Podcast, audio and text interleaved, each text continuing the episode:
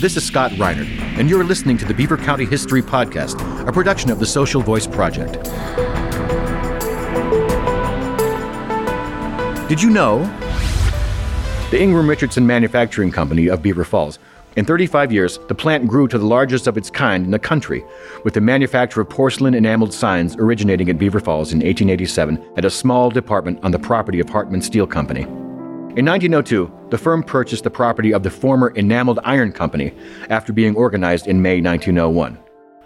Four years later, the firm spread out and built plants in other states. In addition to signs, the firm made porcelain walls, sinks, refrigerator linings, etc. In 1936, the firm employed 1,000 persons, but by the time the 50th anniversary came around, that was cut to 314. After a strike, the board of directors on April 21, 1964, recommended that the plant, which had 135 production and 25 office employees, be closed. At that time, the payroll was $1 million annually, but on July 12, 1965, it was sold to Park Electrochemical Corporation, and it was officially closed on November 29, 1967. For more Beaver County history, visit the Beaver County History Podcast, a production of the Social Voice Project.